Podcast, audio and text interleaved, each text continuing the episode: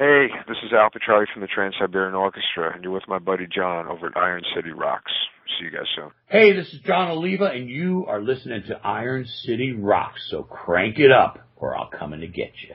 This is Derek Wieland, keyboard player with the Trans Siberian Orchestra, and you're listening to Iron City Rocks. Hey, everybody, this is Joel Hoekstra from Night Ranger and Trans Siberian Orchestra. You're listening to Iron City Rocks. Ah!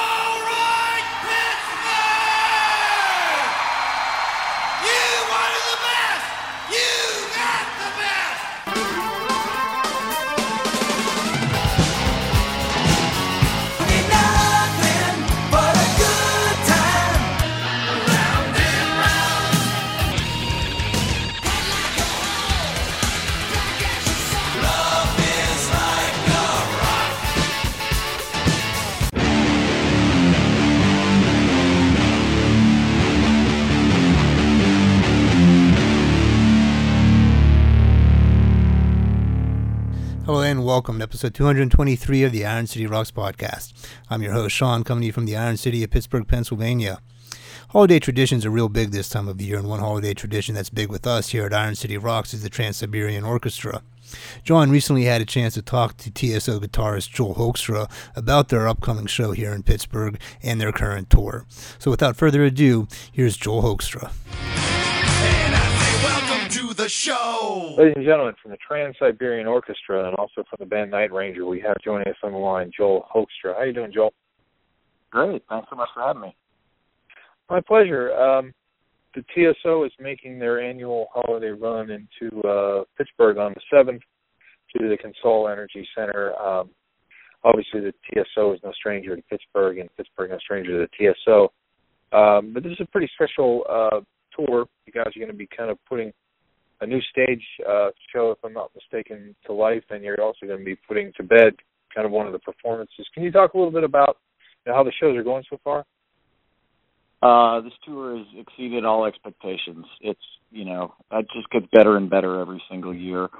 Um, you know, Paul O'Neill just has outdone himself with the production this year. Mm-hmm. Uh, it's fabulous. Uh, the front half of the show um, is the story The Lost Christmas Eve, um, and this is the last tour we'll we'll be performing that on the front end of the show. So, okay. um, anyway, it's everybody's last opportunity to hear that story, and uh, so yeah, the turnouts have been fabulous. The attendance is is is way up. We're on an, uh, a major upswing.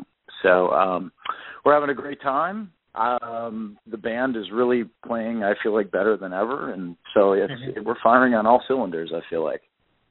And on guitar on guitar which your instrument um i'm assuming chris caffery will be uh back alongside uh, kind of a master of ceremonies. Anybody else on guitar this time? I know we've had um you know, we've had uh, some members of Testament and some guys like that joining us uh, along the way. But uh, who else do you have on stage with you? Yeah, I mean, well, the thing with Trans Siberian is, you know, we're really we're one big band that kind of splits mm-hmm. two ways at this time to, you know, maximize the um maximize the impact of the stories around Christmas. I mean, we're obviously trying to get as many dates around that time frame as possible around the holiday season. So, um, you know, out west there's Al Pitrelli and Angus Clark are the guitar players and uh, Chris Caffery and myself are um, touring the East this year. Okay. So just to, I wasn't sure. Yeah, I mean, with so much guitar work in this music, I wasn't sure if honestly two would be enough. But that's uh, that's cool. I know. Yeah, it is. I mean, we have we have other guitar players, you know, playing support at times, you know, support okay. rhythm. Um, but for the most part, it's really just the two of us playing all the lead work and and whatnot. Awesome. Now, let me ask you this, because you know, uh, for those who haven't seen uh, the Trans Siberian visually. Uh, other than Kiss, I don't know what to compare it to. Um, how challenging is it with you for you as, as a performer, a visual performer, to deal with, you know, the explosions are going to be in different places than you might have been used to a year ago. You know, this ramp does this and stuff like that. I mean, does that kind of take a while to get used to, so so you're kind of comfortable to move around on stage?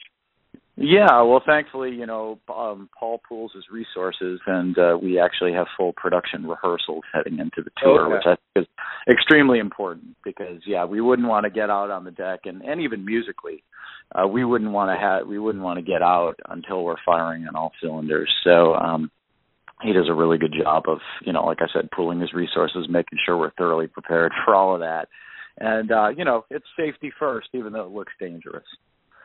Yeah, I, I, know. You know, you always hear the mishaps and you know the spinal tap type moments, uh, and a show like yours certainly lends itself to you know someone expecting uh, you know the ego ramp to be there, and it's not quite where they thought it was. You know, or you get lost in the dark kind of stuff. So it was always a curiosity of mine. Um, you mentioned the first half of the show being the Lost Christmas Eve. Um, what can people expect from the second half? Are you going to be featuring some stuff from Night Castles, or is it sort of more, you know, kind of touching on all the album? Yeah, absolutely. Yeah, there's going to be some songs from the Night Castle album, but it's it's basically opens uh, opens up to whatever it is we feel like showcasing on any Mm-hmm. particular mm-hmm. tour. So um, okay. it's a little bit more of a free for all, if you will. And um, but there's a nice diverse you know element to the second half. I don't want to give it away to people that haven't come to see the, the tour yet this year. Some people um really would rather not have the info, the spoilers, yeah, if absolutely. you will. You know, so uh, but yeah, you know, there's there's a nice variety in the second half, and we we rock it out. Yeah, that that always seemed kind of like a, a fun, you know, to be able to kind of pick and choose from different albums and stuff. Um, can I ask, you know, as, as a guitarist, how how did you become involved with the Trans Siberian Orchestra? Like, what was your, you know, kind of point where they you got on their radar or they got on your radar? I had a couple friends in the band that, um, when there was an, an availability, or you know, they were looking for a guitar player that threw my name in, and and uh, you know, I auditioned just like everybody else. I went in, and the first time I auditioned for Al Pitrelli, and the second time I auditioned for Paul O'Neill and uh, lucky luckily I uh, passed the test. yeah, that's gonna be you know I I don't know who would be more intimidating there. You know, Al is is uh you know kind of a quiet uh, mastermind. You know, in a lot of this stuff. I think you know he's yeah, he's an that, extremely you know, every, versatile versatile uh, guitar player, just like unbelievable musician. Um, great Yeah. guy to be associated with, and uh, yeah. So I mean, you know, look, I just try and do my best in every situation. I, you know, and uh, you know, it's I. It, not a matter of intimidation, just as much respect. You know, I mean that I, I respect uh, Alan Paul and uh, and what they've done here a tremendous amount, and uh, it's more more coming from that. And you know, at uh, you know, I'm a, obviously a veteran musician, so it's kind of like you know, I just give my best every time. That's all you Absolutely. can expect. You know. Yeah. Now you did a did did a stint, or maybe you're still working with it with with the Broadway musical Rock of Ages, correct? Yeah, I'm the guitar player in that show, and uh Okay. so you know, at at times like this, I just I I take off. I have um six subs that go in for me, Okay. and uh you know they're very cool about that. There, we've been running so long. We're one of the longest running Broadway shows of all time already. It's Mm. pretty amazing. We've been going five years, so uh, Yeah. yeah, it's, it's been a you know a tremendous opportunity for me to to basically gig every single day of my life. You know, it's like Yeah. I get home from tour and I'm right into a gig. So Yeah, and that's you know I think kind of the key you know in this day and age you know with with record sales what they are. I mean the, the kind of work you're able to be doing is, is probably one of the most ideal situations you would think. to be a yeah, musician, I think with you know uh, it, it's the only way to do it these days. You know, I don't think anybody's Mm-hmm. really selling enough albums to uh, um, you know make a make a really great living. So I just kind of head out every day and and uh, and play a gig, and it's it's really been great. I mean, the, no complaints, man. You know, it's uh it's really a wonderful opportunity. There's so many great players that don't get that opportunity, so I try and take full advantage of it. Absolutely. Now you've done, um, you know, according to some research I've done, you've done uh, some work with the likes of Dee Snider and such. Do you do a lot of session work on the side? Um yeah, I've been doing some recording. I have a couple side projects um in the works right now and um I'm real excited about and yeah, I mean I I pretty much did a lot of guest solos this year for people and uh you know full tracks on some people's albums and yeah it's not uh, you know i it's not the bulk of my schedule because it's so consumed with like playing live these days um Yeah. but certainly i you know i take on whatever sessions i can Absolutely. Now, are you are you still uh, working with Night Ranger? Correct. yep that's uh been six years i think with the band Six years. Wow, it seems like a blink of an eye in some respects. Um, what what's going on with the band there? I know uh, probably two years ago, I believe you guys came through Pittsburgh and did a show down at the, the amphitheater Station Square. which was great to see. But, uh, yeah, I mean, we always Pittsburgh is really good to us every time we're there. I think it's a great rock town. So um every Yeah. time we're through, we seem to have a great enthusiastic audience. I think we did Ribfest one year, and I think we came Yeah. with Journey and Foreigner in 2011. So yeah, we're in Pittsburgh usually every year. I don't know if we get there this past summer or not. I can't. I can't I really I don't think we we you- we did get a chance to see you. I I forgot about the Journey Journey Foreigner combination. That was a great great one as well. Any um plans for 2014, or that's still kind of unfolding? Yeah, the, well, the gigs are coming in as we speak, and you know, the main thing that we're doing is right now is wrapping up uh, recording an album, and Okay. uh, we're real excited about that. Um, actually, all my parts are done. Um, I talked to Brad last night, Brad Gillis. He's in doing his guitar parts on it, and Kelly and Jack are are finishing up the vocals, and so we're real close to having it in the can, and uh, it's slated, I think, for a spring 2014 release. So, uh, yeah, we're real excited about it. We love, you know, the lineup is is strong, and and uh, you know, we have good chemistry, and and it's a lot of fun. I mean, you know, a lot of the bands, I think, kind of. Uh, you know the veteran bands have lost the joy for making new music or recording it, but Yeah. not Night Ranger. We really enjoy it, and I mean, even it's the type of thing that's a labor of love. So even if you know, you know, people people work under these assumptions that if you're not selling a million albums, you know, why bother? And it's it doesn't really matter to us. I mean, we're real into it and happy to do it, and whoever does dig it, we're very glad that they dig it. You know. Awesome. Now, do you guys write? I mean, obviously, your schedule kind of dictates you're in certain places. Do uh, do you get to write with Brad and Jack, or how do how do you guys kind of put songs together?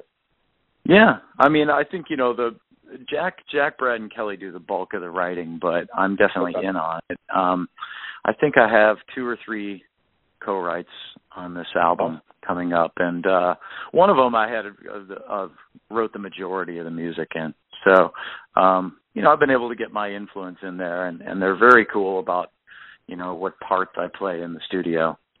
Um, Yeah. You know, they're they're basically up to me. They're very Awesome. um cool in that regard. Some some bands are, you know, or have a producer or something that, you know, hangs over your shoulder, but um, you know, the guys are really open to letting me kind of play like I play and and uh, you know, thankfully that I fit the vibe of the band enough that it's not I'm not playing anything that's like drastically altering the the the, the classic sound of Night Ranger, you know. Yeah, I was going to ask you, like live. I mean, when you guys are going into like the you know the, the kind of the classic greatest hits sort of catalog, do you do a lot of Jeff's parts? Is that kind of how you break the music up? Yeah, I try and be faithful to, you know, any of the classic stuff. Mhm. Um, you know, I have a lot of respect for Jeff Watson and, and uh everything he accomplished in in the band in his tenure. So, you know, yeah, I try and pay respect to that and and uh Yeah. stay true to I think that's what fans realistically want to hear, you know. Yeah. So, um and then, you know, I like I said, I mean, we've we've already completed one studio album with me, and this is the second one. So I feel like you know a lot of material that makes its way into the set. Um, you know, I do get to play my own licks, so to yeah, speak. Yeah, absolutely. Well, you know, Yeah, yeah. I was thinking when you mentioned Brad about how I, I honestly this is kind of a a sad testimony to, to the age I grew up in. But my first Ozzy Osbourne record was actually the live one with Brad on it, so he was kind of like the solo versions I was used to hearing. Uh, and it was great because he did a very good job of playing the, especially Randy stuff and the Tony stuff very faithfully. So you know it was really Yeah. cool. But, you know, yeah, yeah. Really, And, and the thing about Brad is, you know, he can. Brad can try to sound like somebody else, and he still comes off sounding like Brad Gillis. That's the beautiful part Mhm. of it. So I feel like on that absolutely. Speak of the Devil album, he still he just sounds like Brad, even though he's playing, you know, Randy stuff and and Tony stuff. Yeah, yeah, but it it, it is. It's a really kind of neat that the way his you know vibrato and stuff on that playing is really kind Yeah, of. Yeah, he's he's a real great guitar player to work with in a guitar team because you know with Brad he has such a signature sound that it leaves a lot of territory for you to play the way you play and still be able to tell the difference between the two guitar Yeah. players and and have them complement each other. I mean that's really you know that was always what was so great about you know Brad and Jeff um in the 80s is that you could always tell the difference between them and I feel like they complemented each other playing wise. So, you know, I try and, you know, fit the mold with that. I mean, we have a a different chemistry, I think, with him and Jeff. You know, they were young guys in, in the band's heyday and it was maybe a little more of the head to head guitar kind of, you know, uh I don't know, just like almost a friendly competition. Absolutely. And uh, with with with Brad and I, I think it's kind of more like big brother, little brother. You know. Yeah. I think he's you know kind of rooting for me all the time, and and uh, you know that's kind of our our vibe together. But um, I think we play yeah. off each other really well, and have our own yeah. chemistry. Yeah, that that keeps it healthy. You know, when you have you know, uh, you know, kind of a mentoring kind of role as opposed to you know trying to outdo each other, you know, absolutely each other out. He, you know. He's very supportive and um, you know, yeah, he's just all around great guy. Awesome. Well, I want to thank you, Joel. It's been a pleasure talking to you again. We're going to be seeing you on uh, December 7th, Consol Energy Center. We have 3 o'clock show and I believe an 8 o'clock show, if I'm not mistaken. Uh, you'll see yours truly out there at the 3 o'clock show. Looking very much forward to seeing you guys. I want to thank you. Awesome. Thank you so much for having me. I'm very excited to come to Pittsburgh. We're looking forward to it. So. All right, I'd like to thank Joel for taking the time to talk to us. TSO will be here in Pittsburgh December 7th with two shows at the Consol Energy Center, one at 3 and one at 8. Um, if you're not in Pittsburgh, check out their website at trans-siberian.com uh, for show dates near you. It's definitely worth checking out. Also worth checking out this weekend if you're in Pittsburgh, Jon Oliva, one of the masterminds of Trans-Siberian Orchestra, will be performing at the Rex Theater, and that will be Friday, December 6th. All right, I'd like to thank you for tuning in. Of course, we'd like to hear your feedback, so drop us a line at ironcityrocks at gmail.com. You can also check out our social media sites facebook.com forward slash ironcityrocks, twitter.com forward slash ironcityrocks, and now instagram.com forward slash ironcityrocks. Of course, you can always check out our website, ironcityrocks.com. Iron City Rocks is part of the cast ironing of networks, so please check out the other podcasts in our network. Until next time, thanks for tuning in.